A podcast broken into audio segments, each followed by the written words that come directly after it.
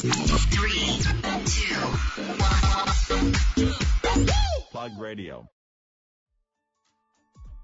時刻は午後9時を回りました。岡山のシティ FM レディオモモと雑誌プラグによるタイアップ番組プラグレディオ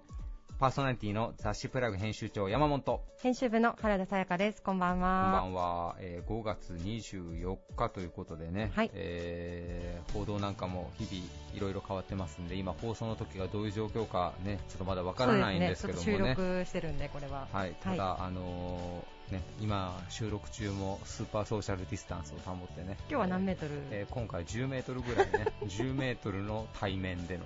収録。もう下手したら目も合わないぐらいの距離で、目目も合わないですしね。ちょっと遠いですよね。そうですね。ちょっと遠すぎるんじゃないのかだいぶなと遠いんだよね。思いますけど、あまり無駄話もせずにね早速入っていきましょうかね。ま だしないんだ。はい、わかりました。えー遠いんで顔も見えないんでそうねですね。はい、ソーシャルディスタンス怖いな。それでは行きましょうか、はい。えー続いては岡山地元リーダーたちの思考を探るバリアスリーダーのコーナーです。誰もが知る有名企業から岡山の隠れたすごい企業まで約200名のリーダーの皆さんへインタビューをしてきました。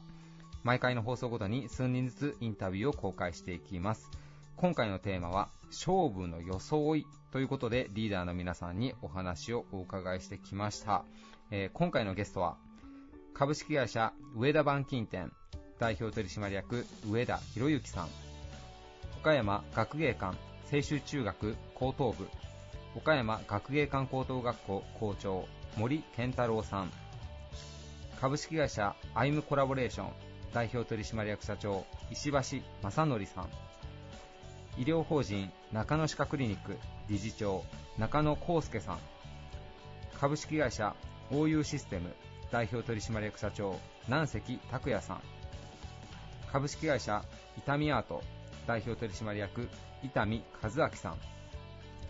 株式会社岡山シティ FM 代表取締役社長赤田定治さんです。えーね、勝負の装いということでね、ちょっとあの、こういうコロナの報道が出る前に実は皆さんに、はい。結構もう前にね、取材をさせていただいてるんですけども、まあ今リモートのお仕事なんかも結構増えていってるので、うん。まあ勝負の装いっていう風にね、きりっとこう、した装いをする機会というのもかなり減ってるかとは思うんですけど、うん。まあ、ズームのね、時の服装とかもどうしようみたいなね、うん。話なんかも結構報道なんかでもボロボロ出てますのでね、でまあ、できれば、ズームなんかも終えて、ちゃんとね、人に会う時の参考にはしていただきたいんですけども、リモートワークの時のね、ご自身の装いどうしようかなみたいなものの参考なんかにもしていただけたらいいかなというふうに思ったりはします。はい。いつ頃取材しましたかね、これ。これはね、でももう、あの、昨年の昨年年末だったりとかねか、そう、今年の年始だったりするので、本当にこうコロナの騒動がある前ですね、完全に。プラグレディオのタイムラグ感、えげつないですね。なので、ちょっとそれだけは皆さんにこう、よくこうね、お伝えした上で聞いていただかないと、まあ、誤解がいろいろあるかもしれないん北海で。道校より半年前に喋ったこと多分皆さんご本人も覚えてないでしょうね。もうちょっとこれタイムラグを狭めないご出演のと。皆様に。いやいや、まあでもだからこそ皆さん出ていただけてるんでね。そうですねはい、それではどうぞお聞きください。以上、フリートークのコーナーでした。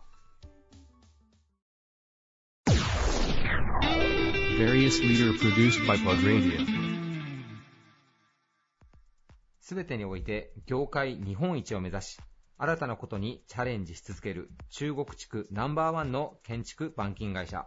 株式会社上田板金店代表取締役の上田博之さんです。よろしくお願いします。よろしくお願いします。今回皆さんにですね、はい勝負の装いというテーマでお話をお伺いしてるんですけども、はい。えーね、実はいつも上田社長結構あの、作業着というかあの、ユニフォームを着て、あそうですねプラグの本誌出ていただくことが多いんですが、そうですね。はい、今日はスリーピースのスーツをお召しになって いらっしゃいまして、そうですねはい、あの、上田社長にとってこう勝負の装いというのはなんかこう、ご自身でルールなんかは決めてらっしゃったりするものがあるんでしょうか？あ、そうですね。一つはせあの、先ほど言いましたけども、やっぱ作業着って結構やっぱこう、会社名書いてるんで、はい。誰かっていうのが結構分かってもらえるんで、これは結構あの、勝負としては非常に重要かな。ただまあ、どこにでも着ていくわけにいかないんで、うんえーやはりまあこう、スーツ着るときには、えーまあ格好はあまり気にしないんですけども、結構あの、娘がいろいろこう、誕生日とか、父の日とかに、はい。まあネクタイだったりとか、はい靴下だったりとか、あとハンカチとかですね、はい。いろんなそういった小物をくれるんで、いざという時にはそういったものを身につけたいなというふうに、えー意識してますね。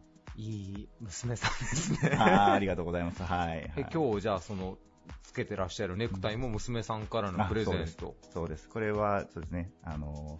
今年ですね、父の日にもらいました。はい、はい。結構あれですね、娘さん、あの、お仕事のスーツ用品的なものじゃくださることが多いね、そうですね、はい。まあ、まだあの、ちっちゃいんですよ。ちっちゃいって言ったの、高校1年生ですけども。高校1年生だからそんなにね、高いものではないと思います。値段知らないですけど。うん、だけどやっぱり見て多分、あ、似合うかなって選んでくれたんだろうなと思ったら、つけたいなっていう感じですよね。あ自分が高校生の時で父の日でそんなことしようと思ったことはないですけど。そうですね。それこそまあ上の子はもうだいぶ大きいんですけど長女も結構いろいろそれこそ名刺入れとかそれからキーケースとか、はい、あとまあボールペンとか、はい、最近はちょっとくれないですけど。昔は、はい、そういったものをくれたんでもうそういう小物も全部それはもう持って持ち歩いてますね。じゃあ、まあ、験担ぎじゃないですけど、大事な時で、まあ、スーツビシッと着るときには、娘さんからもらったものを身につけて、そうですね。まあ、そうですね。望もうかなと。そうですね。はい。でも、あれですね、一式揃いますね。名刺入れからネクタイから今お聞きしてたもの確か確かにそうですね。じゃあ次何が、ネクタイピンまだないんで、ネクタイピン欲しいなって今、勝手にあの思ってます。はい。なるほど。はい、結構、奥様よりは娘さんの方がそういうのくださることの方が多いんですね。じゃあビジネス的に使えるものっていうのは。ね。まあ当然家内もね、くれますけど、なんかこう、まあ、奥さん、まあ、何かでこうもらったのは確かに覚えてるかもしれませんけど、まあ、娘からもらったのってなかなかやっぱりこう、すごく印象深いというか、なんか、はい、大事にしなきゃいけないじゃないか、靴下も前もらった分なんかは結構履いてたんで、なんか穴開いて、捨てなきゃいけないんで結構がっかりしたみたいな感じで。ほんないいタイミングで次また靴下くれたんでみたいな、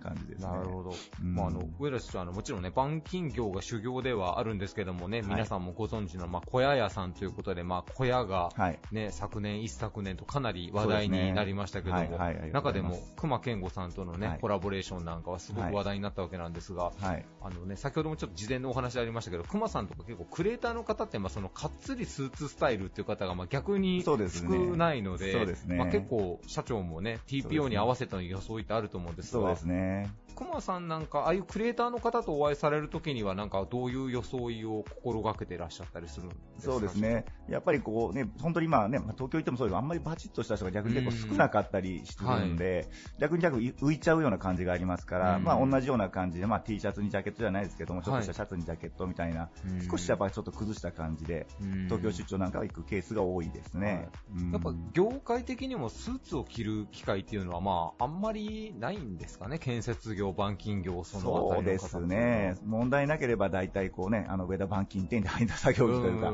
上だけはですね、下はスラックス履いてますけども、そういった形で行くことが多いですね。逆にそれが業界的には清掃的な、まあそうですね。確かに意味もあるというような。そうですね。まあ僕はなかなかそれにネクタイまではしないですけど、まあネクタイして、上がね、作業着っていう方も正直結構おられるんで、うんでもこう、ね、社長、もう数年前になりますかね、あの、イノベーションのね、賞を取られたわけですけど、プレゼンの時なんかでやっぱスーツ着られる機会がここ数年は格段に多かったんじゃないかなと思ったりするんですけど。そうですね。プレゼンもそうですし、なんか異業種交流会とかに結構最近よく行かさせてもらって、はい。だから最初初めて行くところは結構作業着で 行って、誰が誰やでも結構わかんないじゃないですか。はい、もう50人単位とか100人単位になってきたら、だけど作業着着とけば、ちょっと浮くんですけど、浮くんですけど、社名見たら、ああ、上田板金店さんみたいな感じで、分かりやすいんで、うん。その結構やっぱりね、作業着ある意味重宝するんですよね。だから本当言えば、スーツなんかだったらこうバッチつけたりとかするじゃないですか、ね。はい、はい、でも車掌をつけたりとかですね。でも、わかんないんですよね、結構、結局ね。なんか車掌、すごいちっちゃいピンつけられてる方もいらっしゃいます ね。会社名、まあね、よほど見たことあるものなら別ですけども、なかなかそれわからないんで、何かいいものないかなというふうに思ってます。スーツ着て、こうね、なんかつけた時になんかわかるような、ちょっとかっこいいようなデザイン、あの、山もしてくれます？えっと、はい、もちろん。いや、でもなんかこう、お話聞いてやっぱこうね、たくさんスーツスタイルの方が集まるときに、変に崩して目立つ格好をするよりも、そういう作業着の社名が入ってるもの着られてる方が確かに印象というか、分かりやすくていいかもしれないですね、そうですね。そうですね。まあ、名前がね、一回は多分、ここのね、あの、胸元見ながら誰か分かっちゃうんで、はい、はい、大体ね、すぐ分かんなくなりますから、たくさんいたら。絶対分かんないですよ、本当に。え、あの、社内的に制服っていうのは一応決まってるんですか、うん、上田板金っていうのは。そうですね。あの、もう上、まあ、あの、現場に出る子はみんな決まってて、はい、で、管理者はあ、まあ、スラックス履いたり、うん、えー、もしくはまあ仕事作業着履いたり、はい、そこはちょっといろいろですね。ただ上着はまあ基本的に統一して、うん、ど。この現場に行っても上田板金ってなんかしたっていうのが分かるように一応しています。はい。なんかでもそれがやっぱ皆さんね、たまに社名が入った車を運転されてる方もね、いらっしゃいますけど、やっぱ社名背負ってそ表を歩くっていうのは結構大事かもしれないですね。確かに。もトラックもね、全部名前入れてますけども、まあ、本当はね、こう営業マンなんかはない方がいいとかっていうのもいろいろあるんですよ。はい、うん、まあ多分、あの、本当にない方がいい場合と、はい、うん、気持ち的にない方がいい場合と両方多分あるんですけど、うん、まあ会社もだから看板に入看板が入ってるんで、まあ、例えば安全運転心がけようとか、はい、うん近所でもやっぱり近所の人見てますから、うん、その辺は、まあ、あの非常に気をつけて、えー、運転なんかをしてるのかなっていうふうに思います、ね、なるほど。ただ何かあった時にはクレームの電話がすぐ、うん、はい、誰か分かるんで、はい、まあ、でもそれが分かることの方が大事かもしれないですね。あれにやっぱりねあの割り込みしたとかっていう電話もかかってきますけど、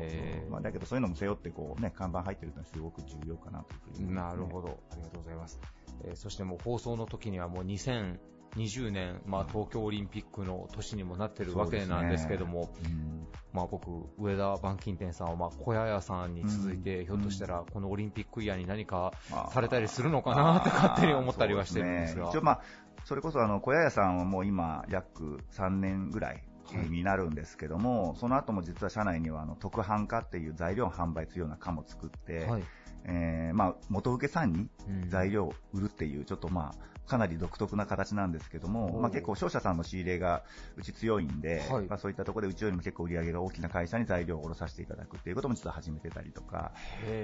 あとまあ来年、まあ、もうすでに何人か行かせてるんですけども、あの本業の方で大阪の方に一応支店を出します。はい、はい、えー、それを決めてますね。なるほど。でまあ、オリンピック関係で言えば、あのうち来年、実は全員連れてオリンピック行きます。社員旅行で。全員？全員。はい。一応66人。まあ今いないですけどね。今58しかいないですけど、増える予想で66取ってます。それは、あれですか？チケットも何かの競技？あそうそうです。JTB さんで取ってもらって、はい、豪華クルーズに泊まるんですよ。横浜にチャーター便の豪華クルーズに泊まって、はい。はい、まあそれこそ、2000人ぐらいの収容人数なんで、あのまあ、日本でいうと飛鳥とか、はい。3倍ぐらいの規模がある、要はそこで一日中エンターテインメントをしているような船に2泊して、はい、でまあ、サッカーとかソフトとかバスケットとかね、そういったのに行きます。めちゃくちゃお金かかりますけど。いい会社ですね。もう、あの、JTB さんにも出たら言ってね、出たら言ってねってずっと言ってたんで、でもう一瞬でやっぱりすぐ売り切れて。あ、なるほど。ね、高価だけど、チケットもなかなか取れないような。うん流したらすぐにあの買う人はいますよね。それを60何人分。66人、そうですね。で。しかも予約して、解約するまでが1週間しかないと。1週間の間に全額お金を払ってキャンセルできない状況にするか、はい、まあ、もしくはもう手放すか、手放したらもう手に入らない、それ1週間で決めてくれっていう形で言ったんで、結構トップダウンで決めました、それは。うん、でもこの期間はもう仕事休んでみんな行くぞそうです、そうです。あ、でもね、あの本当にあの開会式の前後なんですよ、はい、開会式の前の日、開会式の日、それから翌日なんで、はい、だからあの全部休みなんですよね、祝日なんですよ。なるほど、はい、だからまあ、だから会社自体は負担は最小限に抑えながら、はい。うんまあ、楽しみたいなと、まあ、あの開会式はいけないですよ、開会式だけはあの自由行動みたいな感じですけど。なるほど、はい。はい。はいぜひね、あの職人さん、上田板金店さん、チェックされた方がいいか今から間に合いますよ、まださっき言いましたけど、枠8人空いてるんで、増える予定でも多めに取ってますから、なるほど、はい、なるほど。それもギリギリに入って、はい、僕いけないんですか？っていうのはかわいそうなんで、はい。はい、8人あの募集中ですから、なるほど、はい、そのためだけに入社する人が いるかもしれない。それですぐ辞められるのきついんで、はい、でも過去何人かいましたよ、本当に。入社しても旅行だけ行ったら翌日辞めますみたいな。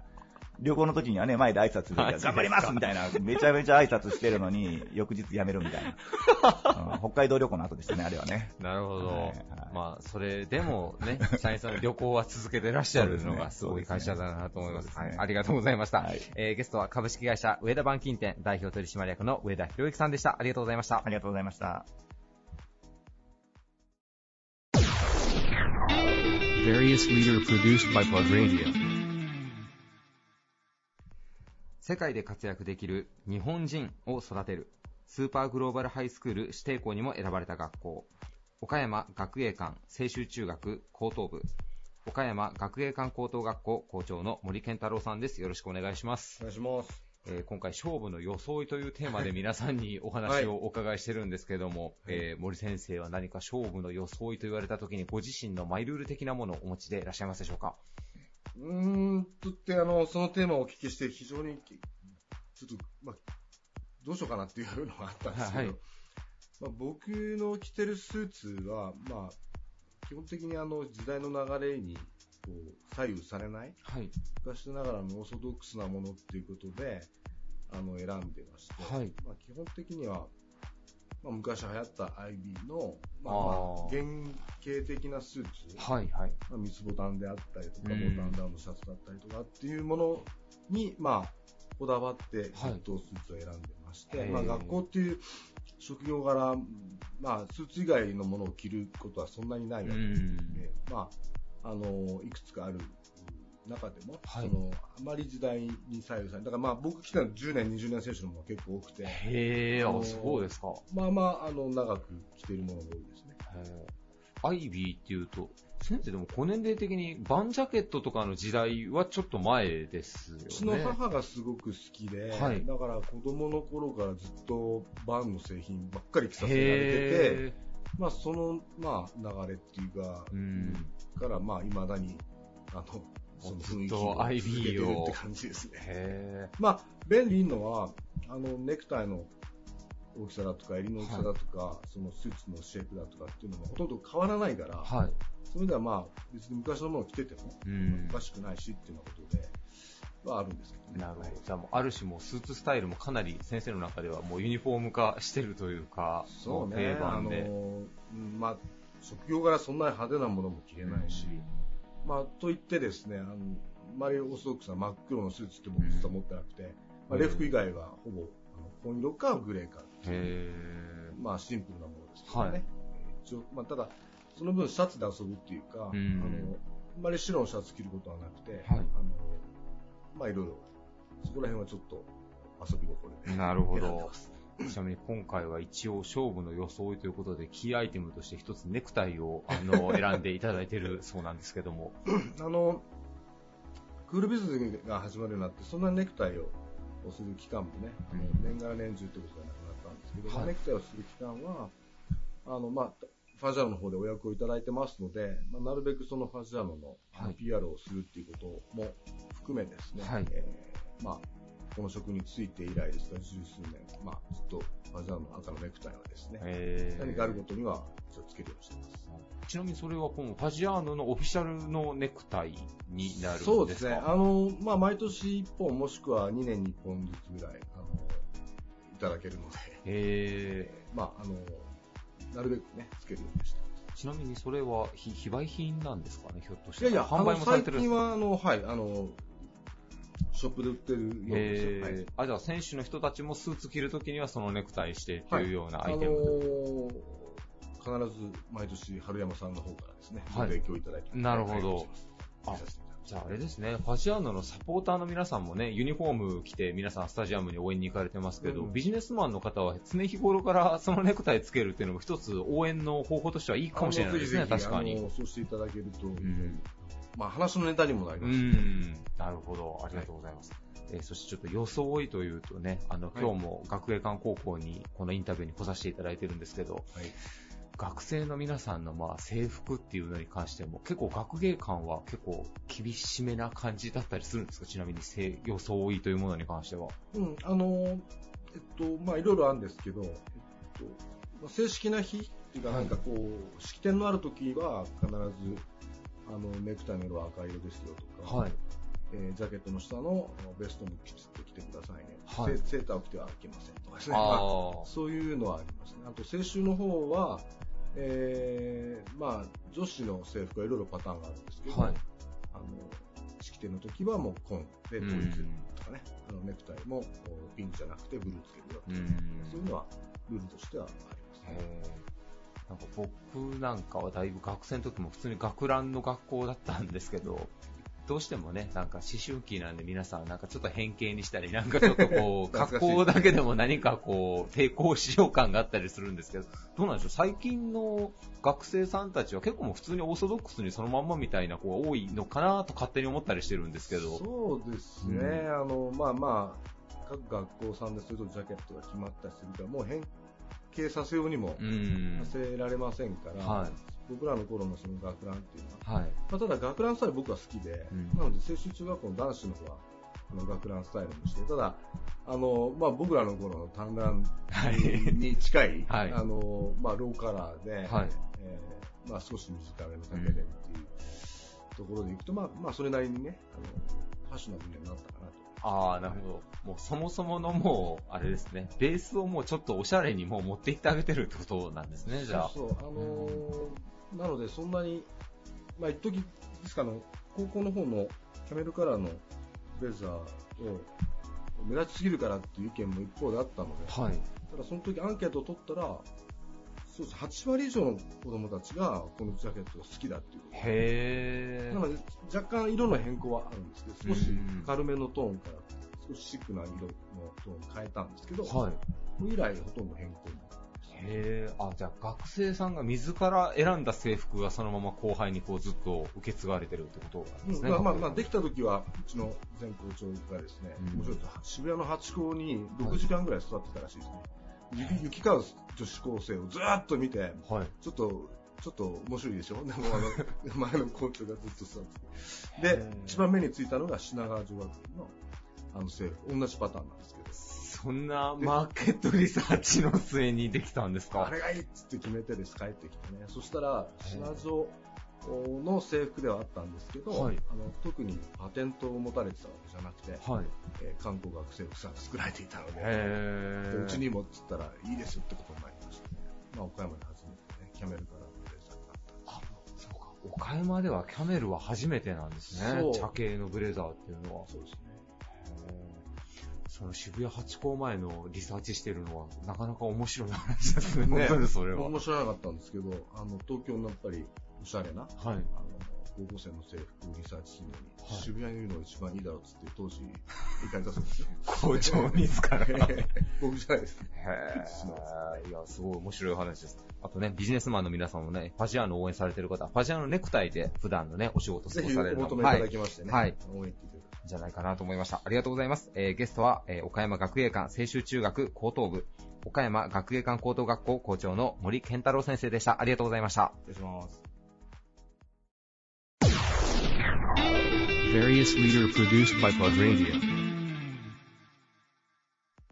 お客様やパートナー企業と一体となって作るアイムの家でおなじみの自由設計注文住宅メーカー。株式会社アイムコラボレーション代表取締役社長の石橋正則さんです。よろしくお願いします。はい、よろしくお願いします。えー、今回テーマ、えー、勝負の装いというテーマで皆さんにお話をお伺いしてるんですけども、えー、えー、石橋社長がこう普段お仕事、まあ、特に勝負の時なんかに、うん、まあ、あの装いで気をつけられてらっしゃる、まあ、ルールであったりとか、はい、ご自身のなんか流儀的なものをお伺いできたらと思いますが。はいそうですね。まあ、まあ、勝負の時っていうこともないけど、まあ、大事な日とかね、まあ、そういった時には、あの、まあ、基本2つほど意識してて、はい、まあ、あの、1つはネクタイと、まあ、もう1つはあの、カウスボタンと、はい、まあ、この2つを大体まあ意識してますね。なるほど。えー、ちなみに今日ちょっとあの、グリーンのちょっとね、はい、柄が入ったようなネクタイと、なんかシルバーのかっこいいカフスをしていらっしゃるんですけども、はい、なんか大事な商談の時にはこういう色をつけていくとか、なんかそういうのがあったり、なんか験担ぎ的にあったりされます。そうですね。まあ、色っていうのは特にこだわりはなくって、はい、まあ、その時々の合わせてっていうことで、まあ、ただ、そのネクタイについては、まあ、あの、社員がね、プレゼントしてくれたようなものとか、まあまあ、みんなの力をなるほど。借りてじゃないけどね。はい。っていうようなイメージと、はい、もう一つカウスについては、これはあの娘がね、はい、プレゼントしてくれたものなんですけど、はい。まあこういったものを意識してなるほど。はい。装いのルールというよりもなんかあれですね、やっぱ力になる人からいただいたものを身につけてっていう、やっぱそこで商談でも何でもこう挑むとやっぱなんかちょっと違いますか？やっぱ心持ちが。そうですね。やっぱまあ意識的にね、あのまあそういったことをやることによって心も心持ちが違う。うん。そうだね。なんかかみんなのなんか応援を背負ってるぞっていうような感じやったりとか。娘さんからのカフスはあの、うん、プレゼントっていうことなんですけども、うん、なんかすごく結構変わったデザインというか、うんそうですね。まあ、お誕生日か何かそうですね。これ誕生日の時にもらった分ですね。なんか、うん、結構シルバーに彫金がしてあるような感じのデザインですけども。そうね。うん、まあ、なかなかあの、案外こう、まあまあ珍しいデザインでもあるし、なんか僕が他持ってるカウスって大体なんか四角っぽいやつとかが多いので、はい、うん、こういったまん丸のやつっていうのは、まあ今までなかったっていうこともあるし、まあ気に入ってます。はい。もともとも社会人になられて、まあスーツ着らしてからもずっとカフスはもうずっとつけてらっしゃるんですか？そうですね、スーツの時は大体つけてますね。それは何かやっぱりこう、先輩がいらっしゃってとか、そういうことではなく、もう自然に自分の中でスーツといえば、まあ、カフスはカフスでちゃんとつけるもんだろうっていう意識だったんですか、カフスボタンを。うん、やっぱりまあ、そうだね、最初やっぱり営業職でもあったし、はい、やっぱね、まあお客さんと関わっていくっていうこともあり、はい、うん、まあまあ少しでも、ちょっと、キラッと見せればと。ちょっと、ちょっと。若い時は背伸びじゃないけど、なんかちょっと、まあ、ね、感を。うん。でも、あの、結構経営者の方で言うと、まあ、カフスね、ボタンでなんかね、それこそブランドものからなんかちょっと変わったデザインも付けられてる方いますけど、昔からっていうと、今若い、ね、特に営業職の方とかでカフスつけられてる方ってなんかそんなにいらっしゃらないような感じもするんですけど、何か影響が終わりになったんじゃないかなと思ったりするんですが。ああ、なんだろうな。なんか例えば、なんか映画の好きな俳優が多分そういうのをやってたみたいなことをおっしゃられる方もいらっしゃったりしたので、何か社長のスーツスタイルに影響を与えているものがあるんじゃないかなと。うんごめんなさい、正直思い出せない。そうですか。でもまあ、あの、うちの会社、まあ住宅会社さんもね、最近はあの、スーツじゃない、あの、ラフなね、感じの会社さんも多いけど、まあ当社は一応スーツが基本になってて、うちの営業スタッフは大体カーフスしてますね。へやっぱもう世の中の傾向はまあラフにはなっていってるけど、やっぱりね、ねまあ、お家っていう大事なものを扱う以上、ちょっとね、ねピッとした方がいいかなという、はい、はい、ありがとうございます。えー、そして最後にあの放送時はもう2020年、まあ、東京オリンピックなんかも控えている年なんですけども、えー、2020年の、まあ、アイムコラボレーションさん、はい、えー、どういった年にしたいというふうに今お考えていらっしゃいますでしょうか？そうですね、まあ、今思ってるのは、まあ、全てのことをね、まずあのゼロベースで一遍ちょっと見直しをね、やろうというふうに今考えてます。で、はい。まあ、すでに実践もしてますし、まあ、今までこう当たり前にやってきたようなことを、まあ、一旦白紙にして、まあ、全てまあもう一度考え直そうと、うん、いうような形の、まあ、第二創業のスタートかなと。っていうような意気込みで今頑張っていこうと思ってます。ちなみに2020年は、アイムコラボレーションさん創業からいうと何年目になられるんでしょうか？えっ、ー、とね、はい、18年目になりますね。で2022年の2月でえー、20周年になるので、はい、まあ、そこに向けて、まあ、今、ちょっと社員全員でね、意識をちょっと高めていこうと。はいえー、なるほど。もう18年になるんですね。ねなんか、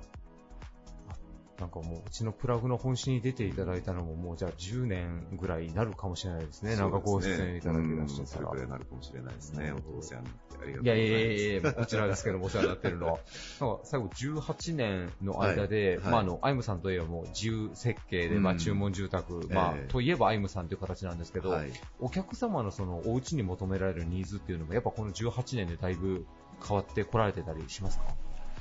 うーん、まあ一般的には、まあ、いろんな、あのまあ、企画住宅というか提案型の住宅とかね、はい、まあ、建売住宅とかも非常に増えてはきてるんですけども、うん、やはりまあ当社がやっぱりあの一番の強みとしているところは、まあ、その注文住宅でお客様のご意見をしっかり聞いてっていうところが一番の強みなので、うん、まあ、そこをちょっとさらに磨いていきたいなと。はい、えー、なるほど。特別、もうここ最近になってなんかこういうまあその、お家も多分流行り的なものはあるとは思うんですけど、なんかそういう傾向でなんか最近変わってきたなっていうのでか、なんか感じられることとかは特段はないですか？ね。やっぱりあの、うん、まあニューファミリーの方が多いのと、やっぱりあの、最近あの奥様もね、はい、あの、子育てが少し一段落したら、あの、やっぱ働きに出られる方が非常に多いので、はい。はいだからやはり、まあ、あの奥さんがその、まあ、家事であったりとか、はい、子育てであったりとか、うん、っていうところが、まあ、少しでも何かこうお役に立てるようなアイデア工夫、うん、っていうところを今、あの突き詰めていってるって言いましょうかね。なるほど、うん、そういったところの提案をしっかりしてますね。うん。まあ、結果として、まあ、ママにゆとりができれば、はい、まあ、お子さんものびのび育て、育っていくと。なるほど。っていうことで、はい。えーご主人、ご主人も常に笑顔でいられるっていう感じですね。奥さんがピリピリしてるからね、辛いじゃないですか。なるほど。うんありがとうございます。はい、ぜひね、あの、もう、お家建てるっていうのを検討されている方は、はい、ぜひ、あの、はい、あの、アイムコラボレーションさんに一度ご相談なさってはいかがでしょうか。えー、はい、ありがとうございました。ゲストは、株式会社アイムコラボレーション、代表取締役社長の石橋正則さんでした。ありがとうございました。はい、ありがとうございました。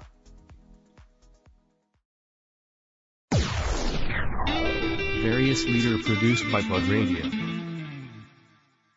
28年を迎える県内でもトップクラスの大型総合歯科医院。予防歯科、クリーニング、審美歯科、インプラントなど幅広い治療を手掛けています。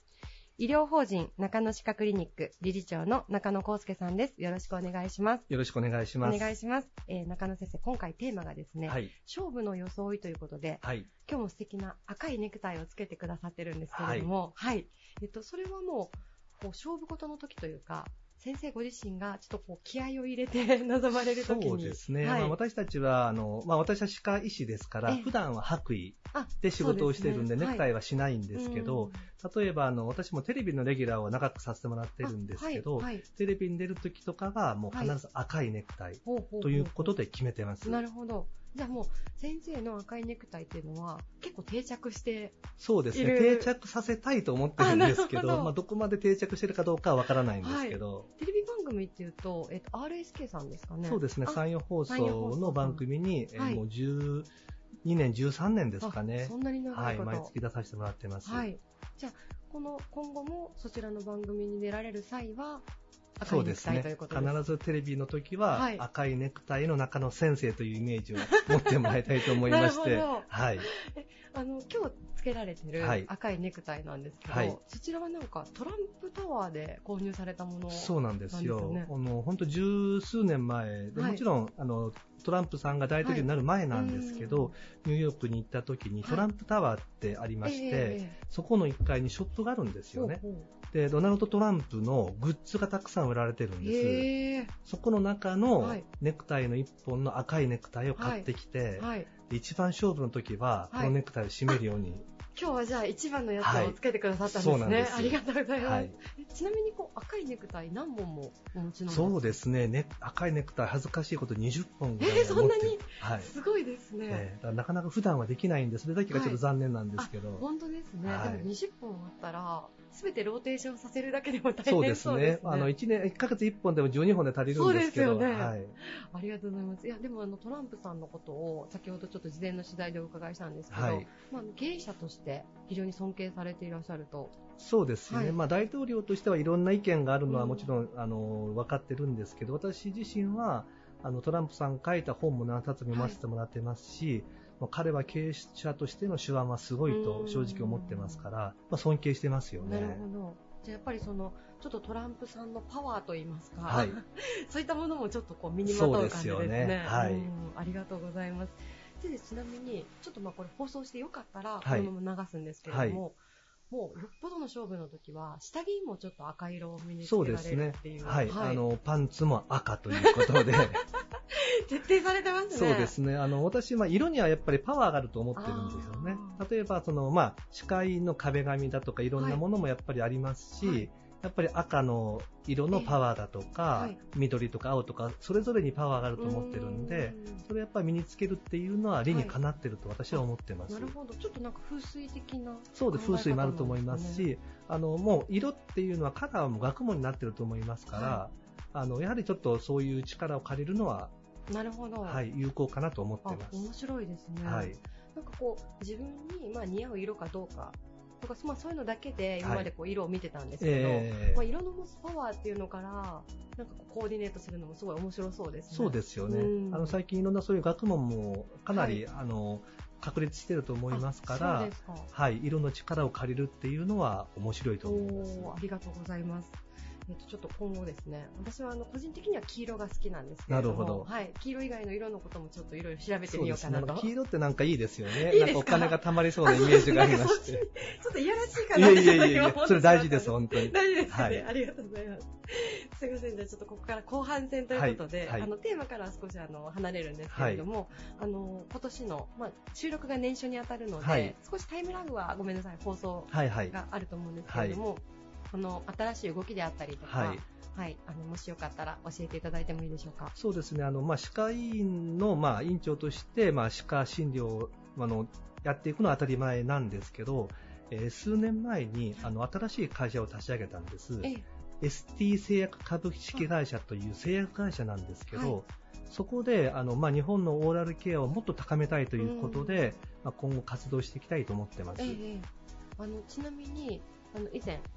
前後の53号でですね、はい、紙面に掲載させていただいたときに、はい、先生が独自でこう開発された歯磨き粉もご紹介ちょっと少しだけさせていただいたんですが、はいはい、そういったものも開発を手掛けられてそうですよね、はい、あの年末から年始にかけて、あのクラウドファンディングを行いまして、実はあのアメリカのブリストルという光音波歯ブラシを、まあ、日本に輸入しようと思って、それをちょっと先行販売という形で行ったんですけど、意外にやっぱりあの反響がありまして、まあ、正式に日本でその、まあ、光が出る音波歯ブラシも発売していこうと思ってますし、まあ、それにあの合うような歯磨き粉、例えば歯周病とか口臭病の歯磨き粉だとか、歯を白くするホワイトニングの歯磨き粉も開発をして販売にこぎつけたいと思ってます。なるほど。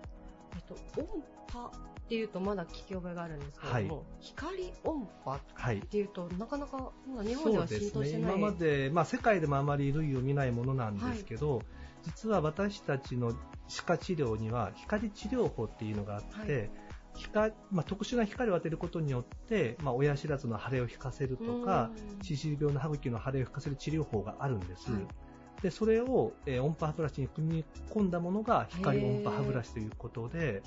歯磨きをしながら特殊な光を歯茎に当てることができるというのが特徴です。なるほど。なんか自宅にいながら、じゃあ歯科でもしかしたらできるようなそうですね。もちろんそこまであの非常に効果的なものはなかなかできないんですけど、はい、ただ普通に歯ブラシをするよりは、はい、プラスアルファの効果として、光の力を使ったような、はい、えー、音波歯ブラシですよね。これ私自身は非常にいいものだとは思ってます。いや、あの本当に先生は、まあ、今もですね、あの、この長野歯科クリニックさんで、いろんなまあ治療を取り入れて、はい、例えば審美であるとか、はい、インプラントであるとか、はい、もちろん一般歯科、あの、本当にたくさんの治療を患者さんに提供されてると思うんですけど、やはりこうご自分がいいと思ったものは、どんどん取り入れようっていう。そうですよね。はい、あの、やっぱり岡山では、あの、まあ、歯科のフロントランナーとして、あの、いろんなものを、いいものをいち早く取り入れて、あの、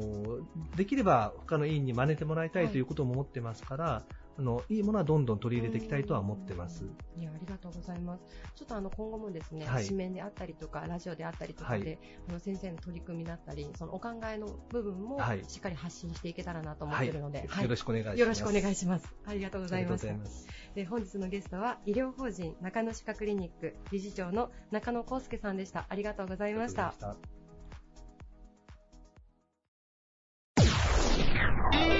various leader produced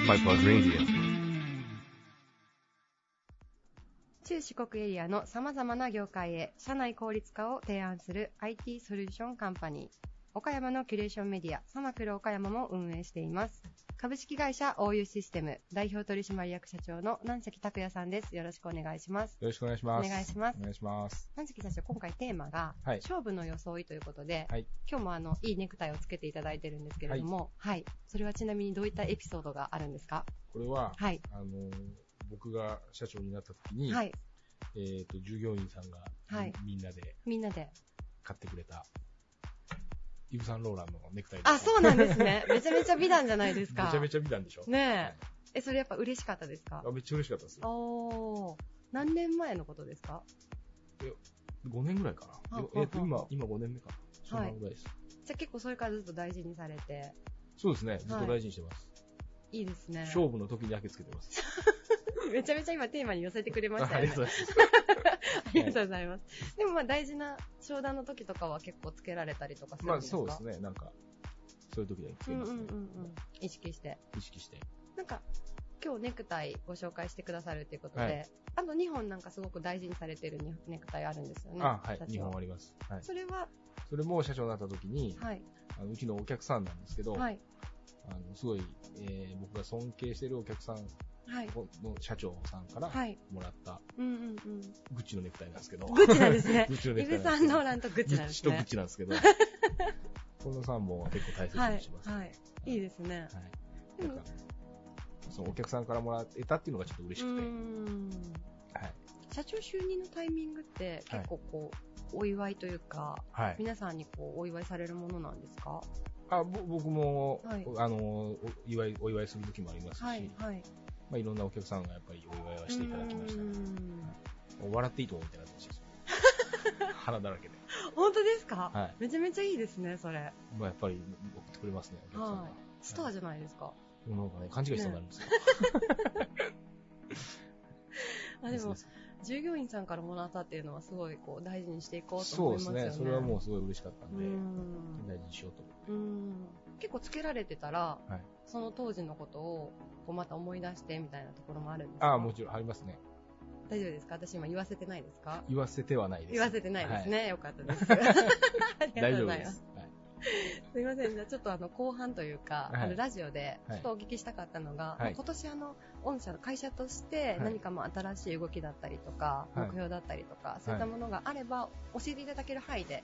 ぜひ教えてもらえたらなと。そうですね。あの、まあ、ちょっとここ数年、あの、我々の業界自体が調子良くてですね、はい。まあ、今期も多分非常にうち、あの、過去最高いくかなっていうぐらい調子はいいんですけども、あの、ちょうど消費税増税した後、はい、ここから先っていうのがですね、全然見えてなくて、はい、オリンピックも終わるんで、ん。あの世の中すごく景気悪くなるんじゃないかと言われてるんですけど、で、まあ、うちもやっぱ多分そうなってくると多分落ちてくると思うんで、はい、そうなった時にやっぱ新しいなんか新規事業、はい、あの今やってるものとは別の柱を立てなければいけないということで、まあ、いろいろ考えてはいて、はい、あの岡山のダイヤ工業さんっていう会社さんがあるんですけど、まあ、そこの会社のとですね、ちょっと一緒に組んで、コラボで一つちょっと新しい事業をしようと。いうことで、やろうとしてるんですけど。はい。大学工業さんといえば、サポーターとか、あ、そうです、そうです。開発されていらっしゃる会社さんですよね。はい、岡山一の会社です。岡山一のサポーター業界でも岡山一の会社です、ねでも本当にトップシェア、全国トップシェア多分全国でもトップシェアだと思いますね。はい。と組まれて、と一緒に組んで、はい、あの、まあ、大学工業のお客さんに対して、はい、あ満足いただけるようなサービスをうちの方が作って提供していくみたいな。へはい。なんかジャンルがこうまた全然違うような感じがするんですけど、ね、今までうちでやってたのとはだいぶジャンルが違うんですけど、はい、まあそれこそ新しい挑戦といいますか、うん、そういうところでもなんかやってきたらいいな。と。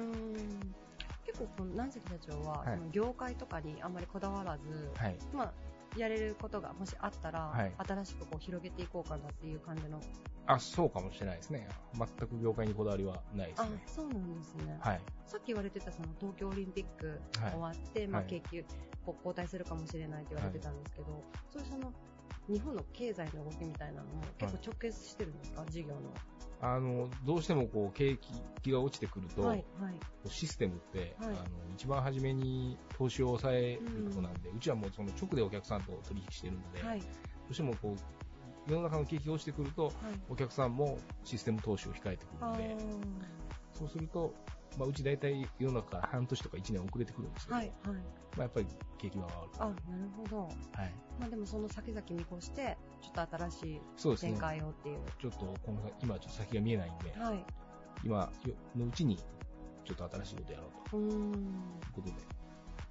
なんかすごく久しぶりに真面目なお話を南関社長とした気がしましたけど、えー、僕もすげえ久しぶりに真面目に喋った気がします。ありがとうございます。はいもしまたその大学工業さんの,、あの新しい事業の展開なんですけど、お話できる段階になったらまた、あそうですね、はい、新たに教えてください。ありがとうございます。ありがとうございます。はい、えー、本日のゲストは株式会社 OU システム代表取締役社長の南関拓也さんでした。ありがとうございました。ありがとうございました。Various leader produced by Plug Radio. 上りなど反則物の製造販売事業を行い、EC サイトの活用で全国へ幅広く事業を展開する企業、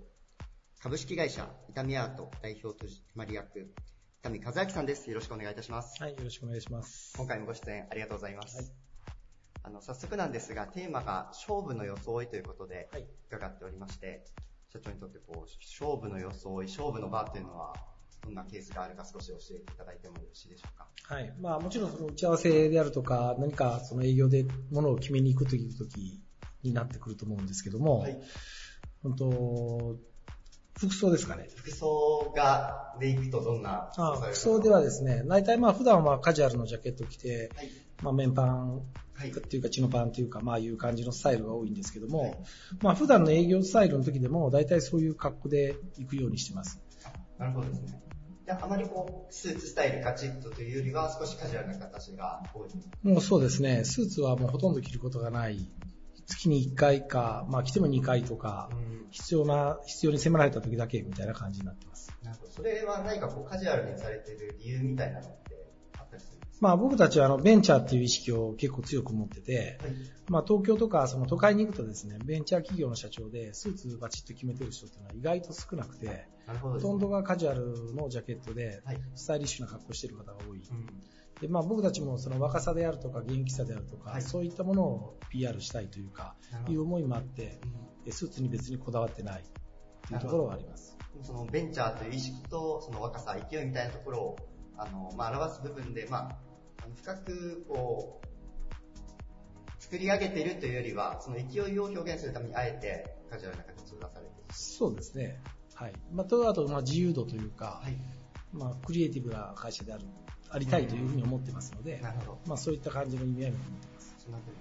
あの、社内も、あの、ユニフォームがあるというわけではないんですよね。ユニフォームないですね。もうみんな自由な、自由な格好なるほど。そのあたりもこう自由度が高い。実際に自由度が高いですが、社長自身の服装もそのあたりを多少表現しつつ。そうですね。その、ベンチャーという意識があるというのをおっしゃられてたんですが、まあ社長がこう一代で立ち上げて、その歴史としては今何年くらいえー、期で言うと21期目ですね。なるほどですね。21期が終わろうとしてます。会社としてはかなりこう大きくなりつつあるんじゃないかなと僕たちの感覚では思うんですが、やはり社長の中ではそのベンチャーという認識はまだまだ。いやいや、もうもちろんベンチャーですから、これからもうちょっと攻めていかないといけないと思ってます。なるほど。その採用の活動の話をあの以前させてもらった時も、あの5年でかなり成長できる、3年でかなり成長できる企業ということであのおっしゃられてたと思うんですが、やはりそのあたりもあのまだまだベンチャーという意識があるからこそというそうですね。まあ、ベンチャーの定義っていうのは、僕の中では、リスクを取って攻めるっていうところなんで、でそこの部分はもうちょっと攻めていきたいというふうに思ってます。なるほど。まだまだ攻めていきたいっていうところですね。逆にこう、社長がこう、スーツをビシッと決められる時っていうのは、どんな時があるんですか？うんやっぱりあの気を使う人というか、まあ、目上のお客さんとかいうんじゃなくて、目上の、まあ、スーツがありスーツじゃないとダメみたいな、もし年配の方と会う時とかがあれば、はい、とか、まあ、失礼がないようにということがあれば、スーツ着ることももちろんあります。なるほど。その、まあ、場の雰囲気が、まあ、ドレスコードじゃないですけど、はい、スーツのスタイルが多い上の方と会う時は、スーツスタイルそうですね。はい。何かこう、スーツを着られる時に、その、ポイントとしている部分とか気をつけられてるところとかって、例えば、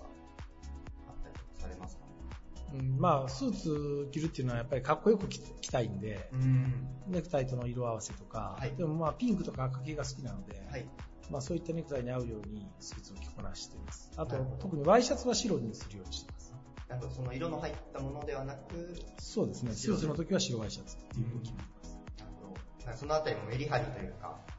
お好きな色の部分もありつつ、でもワイシャツは必ず白。そうですね。はい。なんか、あの、細部ですけどそこに、あの、こだわりというか、あの着こなしがあるようにちょっと今お話を 伺いながら感じたんですが、あのそこはやはり自分の中でルールにされているところ、うん、若い時にあの先輩からワイシャツは白だろうっていうことを教えてもらって、はい。まあそれが無難、無難というか、まあ当たり外れがないっていうふうに聞いて、うん、で、それからまあそういうふうにするようにしてますね。なるほど。確かにこう、まあ、巷でカジュアルな、ああの、カラーのというか柄の入ったようなワイシャツもかなり出回ってはいると思いますが、そんな中でも、こう白を崩さず着られている。はい。あのちょっとお話を伺う中で、その、痛みアーツさんが、まあ、まずはベンチャー企業の精神で、こう、まあ、服装もそこに紐づくような形で、社長が着られているというお話と、こうビシッとスーツを着られるときは、あの、細部にこだわってっていうか、あの、思いを持って着られているというところを、ちょっとお話今日伺わせていただいて、あの、やはり社長がこう、服装の話はもちろんなんですが、そこにもと本質に基づくというか、こう社長の思いがあるからこそ、それが服装にこう反映されているのかなとちょっと思わせていただくようなインタビューでした。ありがとうございます。はい、ありがとうございます。今回勝負の装いということだったので、はい、あのお写真もぜひあの本誌の方で見ていただければと思います。はい、ありがとうございます。ご出演いただいたのは株式会社伊丹アート代表取締役伊丹和明さんでした。ありがとうございました。ありがとうございました。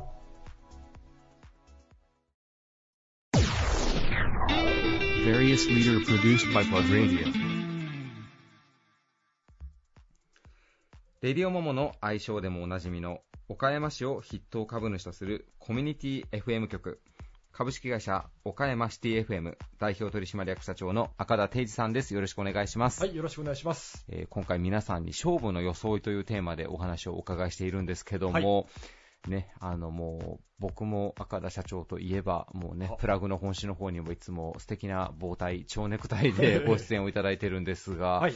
改めてお聞きします、勝負の装いでご自身のルール教えていただけますでしょうか、はい、私はね、この蝶ネクタイしてるんですけども、ね はい、あのこれはね、営業の時にこれをつけてるわけじゃなくて、はい、あのパーティーとかそういうのところがあったら、これをつけるようにしています。なるほど。でね、全部でね、7本ぐらいあるんですよ。それは色違い、柄違い。色違い、柄違い、それから100円ショップで買ったのもありますかね。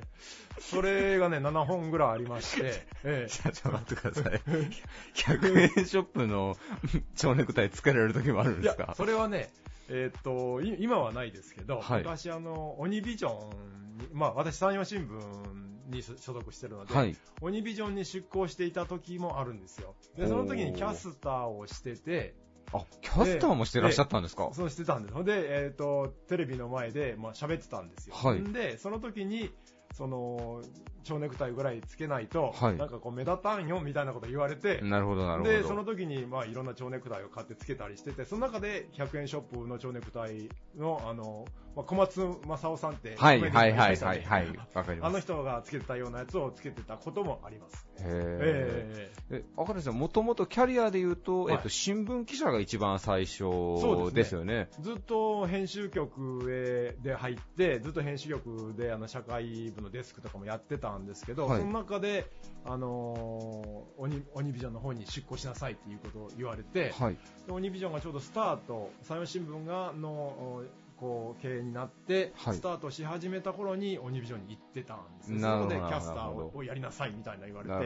喋ってたというか。ええ、じゃあ、新聞記者時代はもう全然蝶ネクタイなんかはもう全く。ないですね。えー、新聞記者時代はもうネクタイも、キャップの頃はネクタイもしてなかったですね。あ、そういう。カメラマンチョッキみたいなのをつけてて、スニーカーだったような気がしますね。へえ。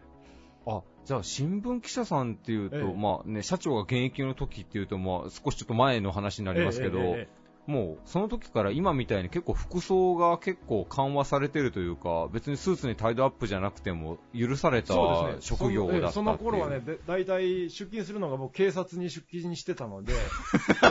警察に記者クラブがあって、そこで仕事してるんで、今もあの、あの、警察関係の記者はそこで仕事してますけどね。なんか、そうですね、警察署に毎日通うのもなかなかのメンタルそうですね、なんか。うん、その時はだから、本当カメラマンのあの直帰に、スニーカーで、はい、それで十分通じましたね。へで、なんかあったらこれ腕章すればいいので、はい、えー、それで十分通じました。で、デスクになって、あの、ネクタイと背広を着始めましたかね。へうん、そんな感じでした。なんかあの、よく昔から、ええ、あの、テレビのディレクターさんっていうと、はい、なんかカーディガン羽織って前でね、巻いてみたいな、なんかこう、絵があるじゃないですか。すはいはい、ラその勉強するのラジオの場合って、え、なんかそういった象徴的な装いってあったりされるんですか？ラジオはね、だいたい絵が映らないじゃないですか。そうですよね、はい。だから、まあでも僕はあの、まあラジオ局の社長になって、、はい、あのまあ、地味よりは、はい、やっぱりちょっと派手の方がいいいいんじゃないですかねと自分で思ってて、それで特に、まあ、パーティーの中の時にはあのもともと7つもこれがあるので、はい、あのこの蝶ネクタイをしていると、なんかおしゃれしてるように見えるじゃないですか、ね、なるほど、やっぱりもうメディアに関わるものはやっぱね、えー、装いにはちょっと気をつけて、ちょっと少しだけ洒落た感じを出さないといけないという。そうですね。なるほど。はい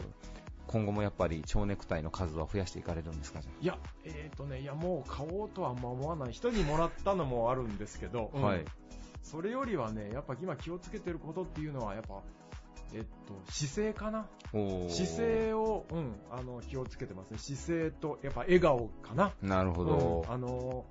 姿勢でやっぱり背筋をこう伸ばして人に会うとか、うん、それからやっぱ顎をね、やっぱり引いた方がいいなと思ってて、顎を引くようにしてますね。えー、顎を、なんか昔の、だから、あの、幕末とか、はい、明治の人の写真って、みんな、こう、日本人はもっと今の現代人より顎を引いてるそうです。はいはいはい。うん、で、顎を引くと背筋が伸びるし、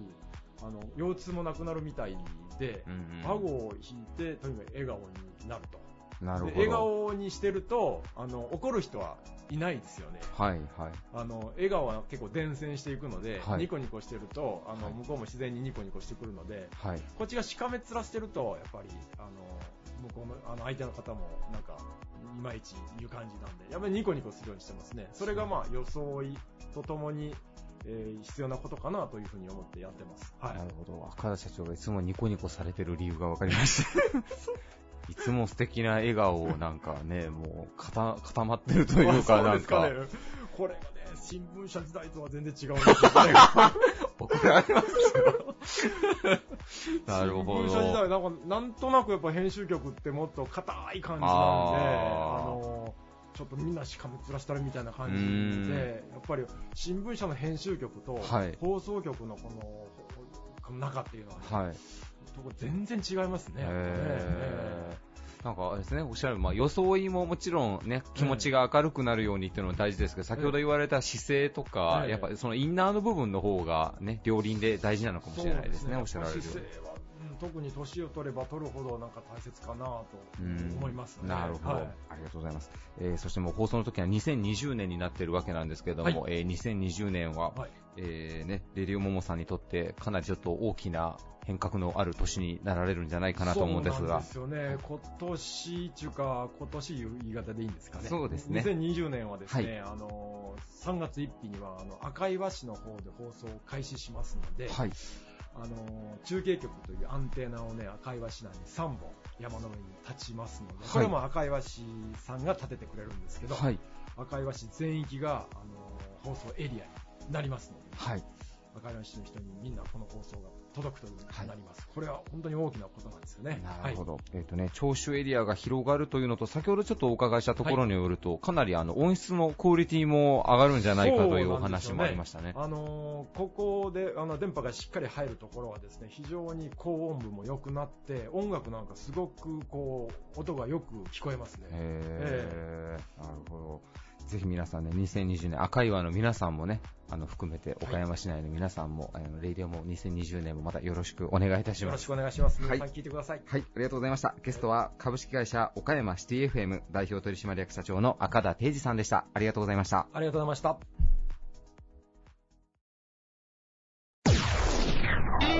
Various leader produced by Plug Radio. This radio produced by Okayama Premium Magazine Plug. See you next week.